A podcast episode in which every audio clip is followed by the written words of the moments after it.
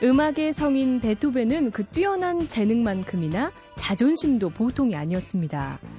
다른 사람에게 먼저 고개 숙여 인사를 하는 법이 없었고요. 조건이 마음에 들지 않으면 귀족이 곡을 부탁해도 매몰차게 거절했다죠. 이렇다 보니 베토벤을 거만한 고집쟁이로 보는 사람들도 적지 않았다고 하네요.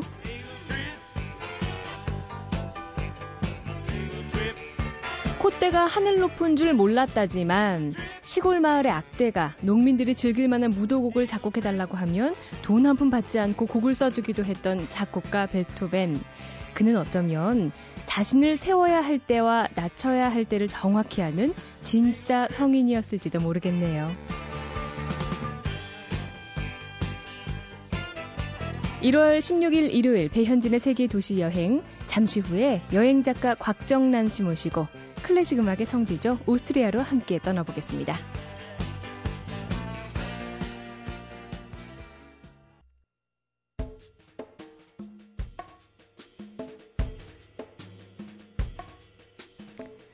베토벤, 모차르트, 슈베르트, 하이든, 바그너. 이 시대와 세대를 아우르는 위대한 음악가들이 사랑했던 도시. 클래식 음악을 좋아하는 사람이라면 놓쳐서는 안 되는 곳이죠. 아, 오늘은 오스트리아의 수도 빈으로 함께 떠나보겠습니다. 여행 작가 곽정란 씨 자리해 주셨습니다. 안녕하세요. 네, 안녕하세요. 아, 오늘 우리가 또 음악의 성지 뭐 이렇게 표현을 했는데 오스트리아로 여행을 떠난다고 해서 네. 제가 약간 긴장이 되고 어우, 왠지... 어렵게 생각하지 말아 주셨으면 예. 좋겠어요. 그래서 오늘 조금 쉽고 재밌는 네. 여행 또 기대해 보겠습니다. 네. 여행 작가 하면 보통 제일 궁금한 게 여행을 한 지 얼마나 되셨을까? 그거거든요. 음... 꽤 오래됐겠죠? 예, 무지 오래됐고 저는 한 달 전까지만 해도 유럽에 있었어요. 와... 들어온 지 한 달 아직 조금 안 됐죠. 그럼 항상 이렇게 아니요, 외국에 나가 있다거나 매년 나가는데 매년 몇 개월씩 정도 나가게 되죠. 아 거의 한 곳이나 뭐 그 여행 테마를 음. 하나로 잡고 몇 개월씩이요? 예 그런 경우도 있고 이제 어떤 책을 계약하느냐에 따라 어. 달라지는데 저 같은 경우는 좀 쓴 책이 이미 여러 권 있어서 네. 어, 여행 가이드북 같은 경우는 살아있는 책이에요. 한번 쓰면 그만 끝나는 책이 아니고 계속 업데이트를 해줘야 되니까 어. 예. 다시 가도 또 다른 얘기가 나오는군요. 다른 얘기도 나오고 다른 정보도 나오고 그곳도 사람 사는 곳이니까 음. 변화가 많아요. 그래요. 또 이런 얘기는 처음 듣네요. 예. 뭐 한 달 전까지만 해도 유럽에 계셨다고 하니까. 예, 비엔나에 있었죠. 아 그래요. 예. 더욱 오늘 생생한 얘기 또 들을 수 있을 텐데 예. 제가 이제 알기로는 오스트리아 빈을 특별히 좋아한다라는 음. 얘기를 들었습니다. 맞나요? 예. 맞아요. 저한테는 좀 집 같은 도시예요. 집 같다. 예. 좀 멋진데요? 어떻게 하면 집 같을까요? 어, 사람들이 제가 전공이 음악이었어요. 피아노를 전공했거든요. 그래서 야. 사람들이 그냥 보통 생각하기에 어느 도시 좋아요 하고 저한테 질문이 참 많아요. 여행 작가다 보니까. 음.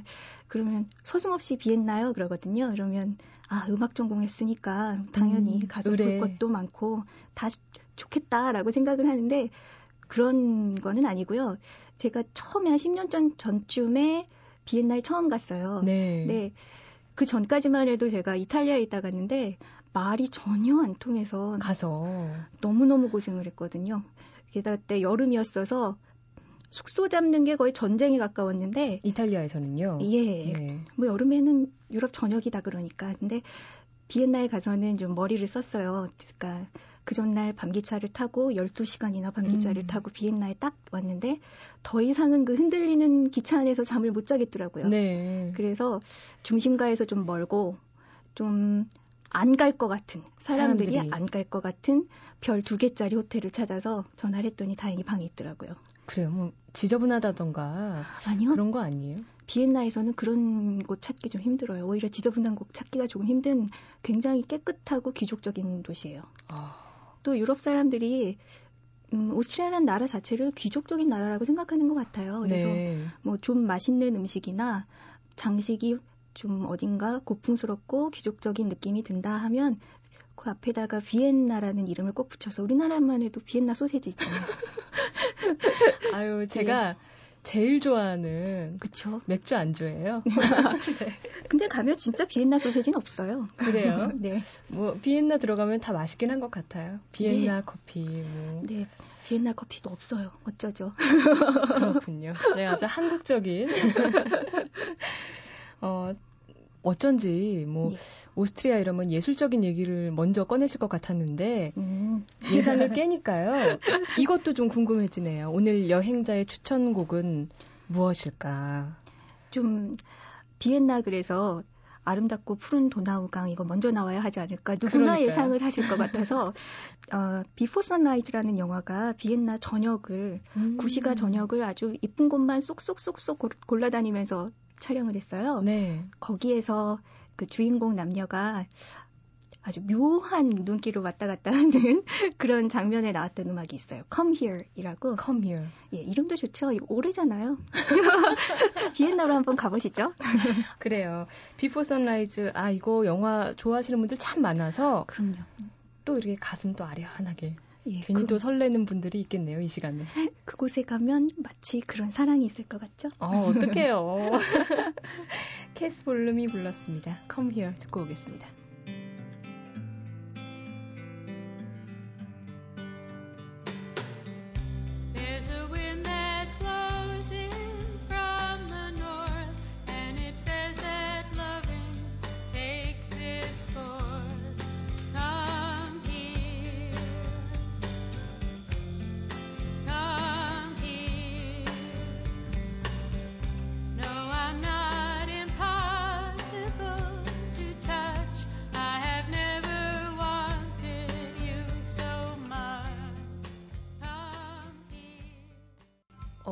하모니카 소리인가요? 예, 아세요? 그 하모니카가 오스트리아 전통악기예요. 아 그래요? 예, 어떻게 참 이 감독이 머리가 굉장히 좋은 사람 같아요. 음. 그런 것까지 알아내다니. 저도 사실은 하모니카가 오스트리아 전통악기인 줄은 몰랐는데 그 오스트리아 남부의 빌락이라는 도시가 있어요. 네. 근데 거기 이제 유명한 음악가들이 굉장히 많이 자기 음, 별장을 짓고 살았고 지금은 오스트리아 갑부들이 별장을 짓고 사는 도시인데 네. 거기 갔더니 그 하모니카 얘기를 해주신 어떤 갑부 아저씨를 만났는데 그분이 아우 막 오스트리아 모든 악기들 중에 최고는 하모니카라고 막 그러시는데 어. 음악의 나라에 가서 하모니카 얘기 듣긴 또 처음이었어요. 그렇죠. 뭐 하모니카 보통 이제 출퇴근길에 지하철에서 많이 만나는데 Before Sunrise를 봤는데 이렇게 하모니카 선율이 강하게 들리긴 또 처음이네요. 예, 탁월한 그렇죠. 네. 선곡이라고 우리 또 하피디가 어, 감사합니다. 얘기를 해주셨습니다. 음악을 빼놓고는 빈을 논할 수 없다. 뭐 이렇게 대본에 써주셨네요. 그러면 안 돼요. 그러면 안 된가요? 앞에 제가 이제 베토벤, 모차르트, 슈베르트, 뭐 하이든 우리가 아, 이분들이 무슨 음악을 작곡했나는 기억하지 못해도 다 이름은 아는 그렇죠. 위대한 교과서에서 들었죠. 그렇죠. 음악가들의 활동 거점 도시예요. 말하자면 그렇죠. 네. 음, 가면은 여행자들을 위한 뭐 음악 관련 프로그램이나 아니면 그런 테마로 해서 투어 프로그램 같은 게 있을 법도 한데 어떤가요? 예, 그런 투어 프로그램은 따로는 없고요.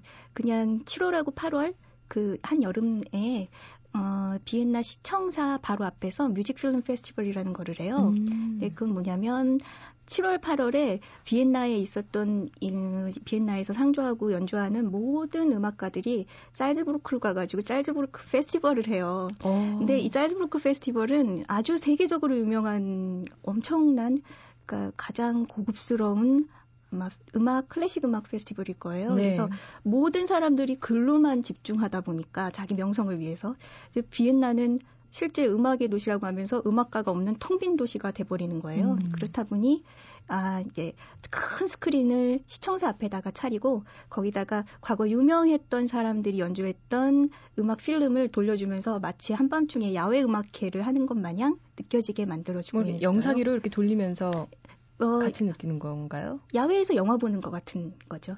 음악을 크게 틀어주고 스크린도 크게 차려주, 이렇게 차려놓고 같이 이렇게 즐기는 건데. 어, 괜찮네요. 예, 아주 좋죠. 무료, 무엇보다 무료예요. 아, 그게 또 매력적이네요. 그러면 그렇죠. 그 이제 내내 밤마다 그거 하는 건가요? 7월 말에서 8월 어, 사이에 하는데 그 기간이 사실 짜즈부르크에서 정말 유명한 음악가들이 실제로 연주를 하고 있으니까 어찌 음. 보면 음. 좀 그 비싼 음악회 못 즐기는 사람이 여기 와서 이거 즐겨라. 뭐 이런 거 아닐까 싶어요. 괜찮은데요? 뭐 배낭여행객들이나 그렇죠. 듣고는 싶어도 너무 비싸거나 또 어... 이동 거리 동선 때문에 그렇죠. 못 가는 분들. 예, 짤즈브로크가 네. 좀 많이 빠지기도 하죠 여행자들한테는. 음. 그렇군요. 또 우리 그 비인하면 베토벤 좋아하는 분들이 예. 그 흔적을 좀 이렇게 찾아보고 싶다는 열망을 가지고 예. 찾기도 하는데요. 예, 베토벤은 비엔나에서만 하숙집을 70번도 넘게 이사를 했어요. 그러니까 어. 그 초상화 보면 성격이 드러나잖아요. 아주 그렇죠. 굉장히 괴팍했던 것 같아요. 네. 그래서 맨날 싸우고 나오고 뭐 영화에서 보여지듯이 뭐 맨날 뭐 거실 바닥에서 목욕하다가 물 흘러내려서 아래층 사람하고 싸우고 나오고 네, 맞아요. 뭐 재밌는 일화가 참 많은데 음. 거의 쫓겨나다시피 하면서 나와서 베토벤이 살았던 집에는 지금 명패가 다 붙어 있는데 그거 찾아다니기도 사실 굉장히 힘들 만큼 엄청나게 베토벤에 대한 집은 많은데 그 중에 파스퀄라티 하우스라는 데가 있어요. 네. 거기는 이제 파스퀄라티라는 귀족 집안에 대대로 물려내려오던 아파트인데 그 파스칼라티가 어쩌다 베토벤 음악을 참 좋아해서 이제 고만 이사 다니고 여기, 여기, 와서 정착하면서 좀 살아봐라라고 음. 줬던 아파트인데 역시나 잡음이 많아서 거기도 여러 번 들락날락하면서 살았었다고 해요. 그렇군요. 예. 그 외에 또 굉장히 유명한 데는 그 하일리겐슈타트라고 해서 옛날에 베토벤이 살았을 때는 지방 도시였다고 해요. 그 지방 도시가 지금은 비엔나 시에 합, 이렇게 합쳐져서 거기 가면 베토벤이 살았던 집들도 또 있고 또 베토벤이 아시다시피 귀머거리였잖아요. 그렇죠. 그래서 그 귀머거리가 된 다음에 가서 살았던 이제 집도 이제 너무 비관해서 나는 이제 죽어야겠구나 생각해서 자살하려고 결심했던 유서 쓴 음. 집 이런 집들도 있고 제일 유명한 건 사실 베토벤 강이라 그래서 베토벤이 거닐었던 산책로 그 전원 교향곡을 쓰면서 거닐었던 산책로가 음. 남아 있어요. 그 유명 작곡가들의 묘비가 모여 있는 곳도 있다. 예, 중앙묘지라고 지금 네. 있는데요. 그곳에 가면 음악가들 묘지를 따로 한 칸에 마련해 놨어요. 음. 그러니까 베토벤은 살아있을 때부터 굉장히 유명했던 음악가예요. 네. 슈베르트 같은 경우는 그다지 뭐 어, 죽고 난 다음에 명성이 강해졌고, 근데 모차르트나 베토벤 같은 경우는 살아있을 때도 굉장한 명성을 누리고 살았던 음, 사람들이라 네. 이제 그 주변에 그 후에 작곡가들이 이제 나는 죽어서 베토벤 곁에 묻고 싶다라고 해서 베토벤 주변에 음악가들이 많이 묻혀 있어요. 그래서 아. 한 군데에 몰아서 예, 그 음악가들의 묘지라고 해서 몰아놓은 것이 있어요. 근데 중앙묘지는 사실 어 오스트리아의 유명한 역사가들이나 미술가들 뭐 엄청난 게 많은 사람들이 잠들어 있는 좀 무서운 곳이죠. 아, 뭐 의미 있는 곳이다 이러실 줄 알았어요. 계속 이야기에 반전을 주시네요. 예. 지금 얘기하셨지만 뭐 베토벤도 그렇고 음악가들도 많았고 또 워낙 그 다른 예술가들도 많았던 도시잖아요. 예. 그래서 좀 그들이 찾았던 레스토랑이나 카페 같은 곳에서 음. 나도 그 예술가처럼 좀 이렇게 예. 앉아 있어 보고 싶 은 그런 그렇죠. 마음 예. 있을까요? 그런 장소가? 너무 많은데 네. 그 중에 음, 음악가들이 이제 어, 오랫동안 거의 500년 전쯤에 문을 연 레스토랑이 하나 있어요. 근데 500년이요? 네, 1447년인가에 문을 열었다고 하는 그리엔 바이스라는 어, 레스토랑이 음, 있는데 네. 그 레스토랑에 가면 벽면 하나 가득 그 500년 동안 지나간 비엔나를 지나간 유명한 예술가들의 사인이 남아 있어요. 와, 그것도 명소겠네요. 예, 굉장한 명소인데 가면 이제 이제 여행자들이 주로 찾는 그런 음식점이라 사실 비엔나 진짜 시민들은 좀 보기 힘들고 음. 음, 그렇기는 하지만 그 사인을 본다는 거 하나만으로도 참 굉장하죠. 음. 그래요. 뭐 우리도 음식점 가면 예. 그런 사인 걸려 있으면 아는 사람 이렇게 찾아보잖아요. 예. 누구 누구 찾아보셨어요? 어, 뭐 베토벤, 음. 브람스 도 있었고요. 그리고 또 최근 사람들도 꽤 있어요. 찰리 제플린 그리고 또 마크 트웨인 그 방이 이름이 마크 트웨인인데 오. 그 마크 트웨인 방이라고 이렇게 있어요. 그 방에 가야 그 사인들이 있어요. 그 음식점이 좀 토끼굴 같아요. 이게 막 여기저기로 막 이렇게 방이 또 마련돼 있고 구석으로 음. 또 가면 방이 또 있고 막 이런데 그 중에 마크 트웨인 방에 가야지 그게 있어요. 사인들이. 그렇군요. 좋은 정보네요. 네, 거기 음식값 무지하게 비싸니까 좀 아, 예상을 하셔야 돼요. 예. 그래도 그런 데는 왠지 한번 이렇게 작정하고 가보고 싶잖아요. 예, 작정하고 가서 마크 트웨인 방에 들어가게 해달라고 특별히 부탁을 하셔서 꼭 예, 사인을 찾아보시려면 예, 특별히 부탁을 하셔야 돼요. 그래요. 유명인 베토벤이 살았던 집, 또 유명 예술가들이 묻혀 있는 묘지 얘기도 했고요. 예. 뭐 이런 여행도 좋지만 음. 우리 또 수년간 여행한 우리 곽 작가님의 특별한 여행 노하우가 또 있을 것 같아요. 빈을 정말 이렇게 여행해야 소중한 추억으로 남길 수 있겠다. 뭐 방법이 있을까요? 가만히 서 있어도 눈에 들어올 수 있는 것, 그 곳에 갔기만 해, 해도 보이는 그런 것들은 건축 아니면 어, 미술 이런 것들이 아닐까 싶어요. 아니면 네. 꼭 먹고 살아야 되니까 음식 이런 음. 거일 것 같아요. 근데 이 모든 것이 비엔나에서는 정말 정말 참 쉽게 해결이 되는 것 같아요. 한 번에. 예, 어디보다 고풍스럽고 또 음식도 좀 비엔나 위치가 상당히 서유럽에서 보면 동쪽에 있어요. 네. 그래서 동쪽에 그 아시아 음악, 아시아 음식들의 영향을 많이 받아서 그런지 전통 음식에도 마늘이 참 많이 들어가 있어요. 어, 그래서 우리 입맛에 신기하게 잘 들어맞아요. 그렇군요. 예. 얘기를 쭉 나누면서 음, 처음에는 뭐 음악가들의 발자취를 따라서 뭐 도시를 둘러봐야겠다 뭐 이런 생각으로 시작을 했는데 어, 계속해서 새로 태어나는 도시 같기도 해요. 밤마다 뭐 새로 음악이 그렇죠. 연주되고 네. 참 다채로운 곳이구나라는 생각이 들었고요. 음, 빈을 이 전설적인 음악 도시로 만든 것도 위대한 음악가뿐만 아니라 우리 곽 작가님처럼 이렇게 정말로 즐기고 사랑할 줄 아는 그런 사람들 마음이 모여서 된 건 아닌가. 비엔나가 어떤 얘기 듣느냐면 네. 사실은 교통 요지예요. 기차선이 밤기차 어, 배낭여행자들이 어떠냐면 이제 숙소 해결하기 위해서 아니면 기차 안에서 자면서 이동을 하는 거예요. 음, 네. 사실 여행하는 거는 시간도 거의 돈으로 계산을 해야 되니까 이동하면서 자고 또 그러면서 기차 안에서 숙박도 해결되니까 음. 그렇게 했을 경우에 야간 기차가 참 많이 지나가는 도시가 비엔나예요. 그래서 뭐 하루에 기차를 20시간을 탈 수는 없잖아요. 그러니까 그렇죠. 10시간쯤 타면 난 이제 좀 내려보고 싶다. 흔들리지 말고 내려봐야겠다 할 만한 도시가 보면 비엔나예요. 그래서 계획에 없다가 아우 기차에 질려서 그러면서 어쩌다 보니 내려보는 도시인데 내려보고 난 다음엔 다들 놀래요. 오, 너 이렇게 멋있는지 몰랐다. 이렇게 맛있는 음식이 있는지 몰랐다. 하면서 음. 놀라는데 거리마다 그 옛날 그 영광스러운 모습들이 그대로 남아 있으니까 그 예정이 없이 그냥 들렀다가 푹 빠지겠네요. 예. 사실 저도 처음에 처음 음, 10년 전에 유럽 여행 갔을 때 아, 여기 그냥 지나가 버릴까 그런 생각도 했었어요. 음. 왜냐하면 좀만 더 가면 프라하가 있고 좀만 더 가면 베를린이 있고 그런 생각들 해요. 근데 절대 그렇게 건너뛰시면 안 되는 도시예요. 한번 비엔나에 가서 느껴보세요. 정말 정말 예쁘고요. 그보다 더 환상적인 곳이 없을 거예요. 그래요. 한번 느껴보셔야겠네요. 우리 청취자 여러분들. 좋습니다. 오늘 오스트리아 빈 여행 했습니다. 곽정란 작가와 함께 했습니다. 여행 안내 고맙습니다. 네, 감사합니다.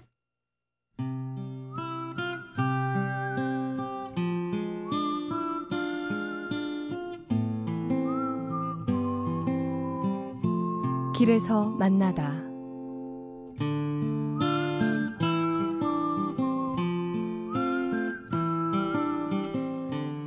오스트리아에서 맞은 세 번째 아침.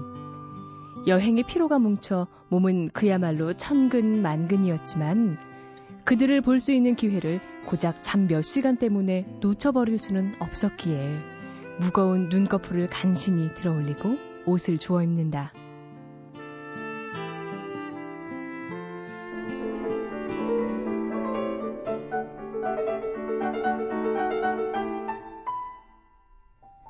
호프부르크 왕궁의 예배당. 이곳의 일요 미사는 미리 예약을 해야만 참석할 수 있을 정도로 인기가 좋다. 그 이유는 바로 그 이름도 유명한 빈 소년 합창단이 성가대로 활동하고 있기 때문이다. 입석표도 간신히 구한 나는 적당한 곳에 자리를 잡고 미사가 시작되기를 기다렸다. 드디어 시작된 예배. 소년들의 맑은 음성이 예배당을 가득 채우자 사람들의 눈동자는 감탄과 경외로 물든다. 소름이 돋을 정도로 아름다운 목소리. 말로는 표현 못할 감동에 심장이 파르르 떨려온다.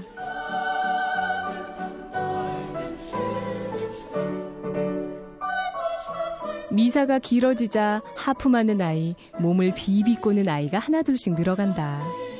적으면 9살, 많아봤자 14살. 한창 장난기가 넘칠 나이다. 친구들과 장난치거나 예배당 앞마당에서 공놀이 하는 걸 보면 천생 애들인데 노래만 시작하면 하나같이 진지하고 의젓해지는 게 신기하다. 공부는 하루에 8시간, 거기에 노래 연습 2시간까지 어른들도 지칠 빡빡한 일정에도 불평불만 없이 하루하루를 열심히 살아가는 아이들. 그들의 아름다운 하모니는 재능을 넘어선 노력의 결실이다. 마음을 다해 노래하는 동심이 있어 비는 오늘도 더없이 아름답다.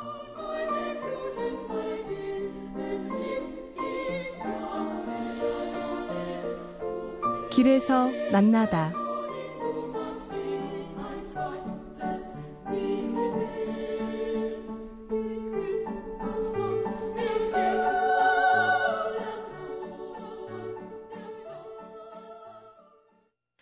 고등학교를 졸업하고 스무 살이 넘어도 왠지 이 날을 맞아야 진짜 어른이 된 것 같죠? 바로 성년의 날인데요. 음, 지난 10일 이웃나라 일본의 젊은이들이 성년의 날을 맞았다고 합니다.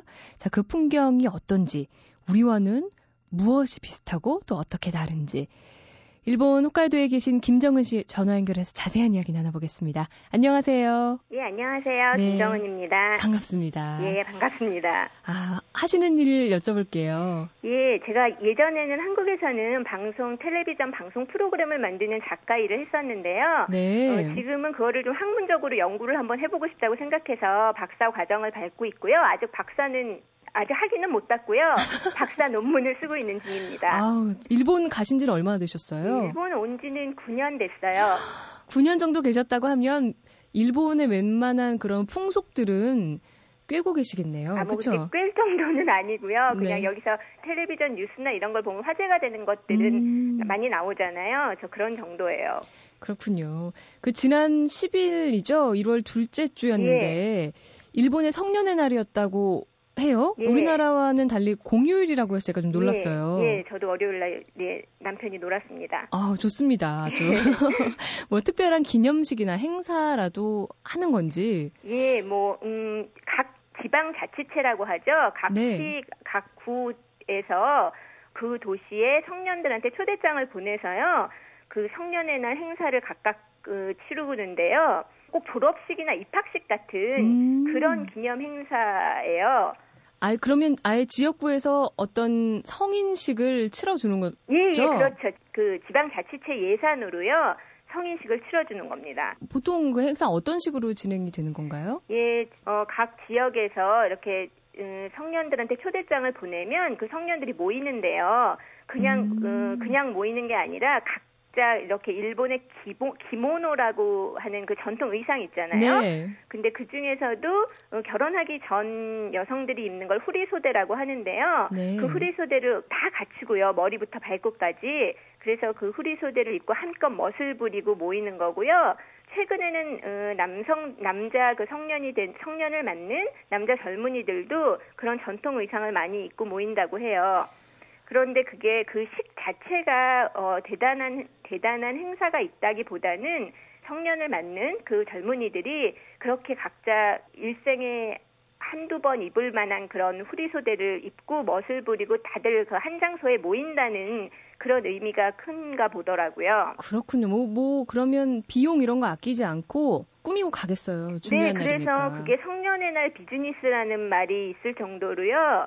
특히 성년의 날, 날과 관계되는 거는 그 기모노 업계, 그 다음에 음. 기모노를 입다 보면 머리도 또 그거에 맞게 이렇게 머리를 올린 머리를 해야 하잖아요. 우리가 네. 한복을 입고 머리를 올리듯이요. 그러니까 미용실 업계, 그 다음에 모처럼만에 그렇게 예쁘게 차려 입었으니까 끝나고 나서는 각자 사진관에 가서 그 기념 사진을 찍는다고 해요, 다들. 그래서 또 사진관 업계, 그 세 업계가 성년의 마, 날을 맞아서 호황을 누린다고 합니다. 우리나라와는 다르네요. 어떻게 보면 조금 더 평등하다라는 느낌이 드는 게 음, 예. 우리나라 그 젊은이들은 뭐 세 가지 흔히 이야기하잖아요.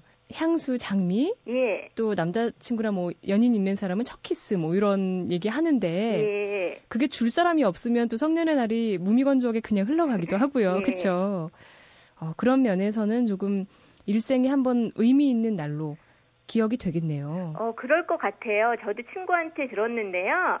그러니까 식 자체가 뭐 대단히 재밌거나 그래서 간다기보다는 오랜만에 한껏 멋을 부리고 가서 그게 각자 자기의 그 고향이라고 할까요? 본적지라고 할까? 그런 네. 곳에서 모이는 거니까 오래간만에 음, 초등학교 친구들도 만나고 꼭 동창회처럼요. 그런 즐거움도 있다고 하고요. 음, 이벤트군요. 예, 네. 예. 그래서 아, 각 지방 자치체마다 그 성년의 날 출석률을 높이기 위해서 여러 가지 아이디어도 많이 내고 있다고 하는데요.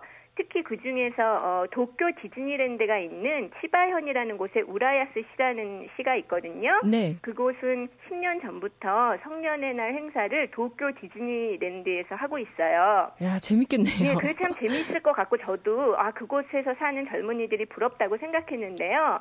한편으로는 어, 아사히 신문이라는 그 일본의 유력 그 일간지 같은 경우는 그거를 또 비판하는 기사를 쓰기도 했다고 합니다.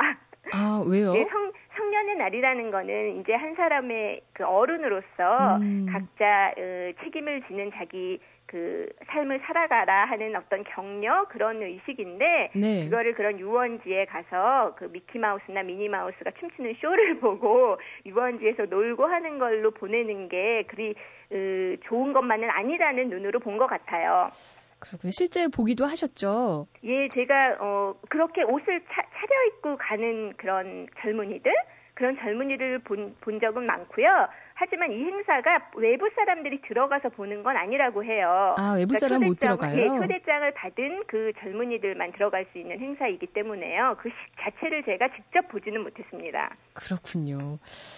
아, 조금 다른 풍경이죠, 성년의 날. 예, 그리고 또 한 가지 성년의, 일본의 성년의 날 했을 때 가장 화제가 되는 것은요, 성년의 날은 한, 이것도 10년 전부터 일어난 현상인데, 성년의 날 꼭 그런 소란을 피는 그런 어, 도시들이 있어요. 그 도시가 소란을 피는 게 아니고요. 성년을 맞아서 모인 그 젊은이들이 어, 뭐라고 할까요? 식을 방해한다고 할까요? 그 네. 무대에 갑자기 올라가서 연설하거나 격려의 말씀하는 시장을 방해를 한다거나 그런 일이 너무 많이 일어나서요. 연설을 방해받은 시장이 명예훼손죄로 고소를 한다거나 그래서 아, 재밌는 뉴스인데요. 예, 공무 방해죄로 그 젊은이들이 체포되기도 하고요. 그런 뉴스들이 아주 많아요. 그래서 그, 그 그런 어, 소란을 피는 행사가 되지 않게 이 행사를 없애자는 그런 의견들도 많았다고 하는데요. 그거에 반대하는 게 방금 말씀드린 어, 성년의 날 비즈니스로 호황을 누리는 음. 사진관, 미용실, 그다음에 기모노 업계 그 업계들이 반대로 성년의 날을 또 약간 울며 겨자 먹기 식으로 진행한다고도 합니다. 그렇군요. 뭐 성년의 날 우리는 그냥 하루 어떤 개인적인 의미로 스치기 마련이었는데 일본에서는 이렇게 또 다른 모습을 또 오늘 엿본 것 같습니다. 음, 전통 의상을 입고 성대하게 성년의 날을 맞는다. 어, 인상적이었습니다. 김정은 씨와 일본의 성년의 날 모습 함께 봤습니다. 오늘 말씀 고맙습니다.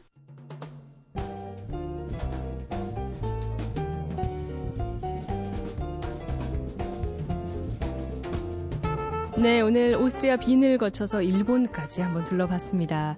아, 다음 주에 더 재미있는 여행 이야기로 찾아뵙겠습니다. 자, 지금까지 배현진의 세계 도시 여행이었습니다. 여러분, 다음 주에도 같이 가요.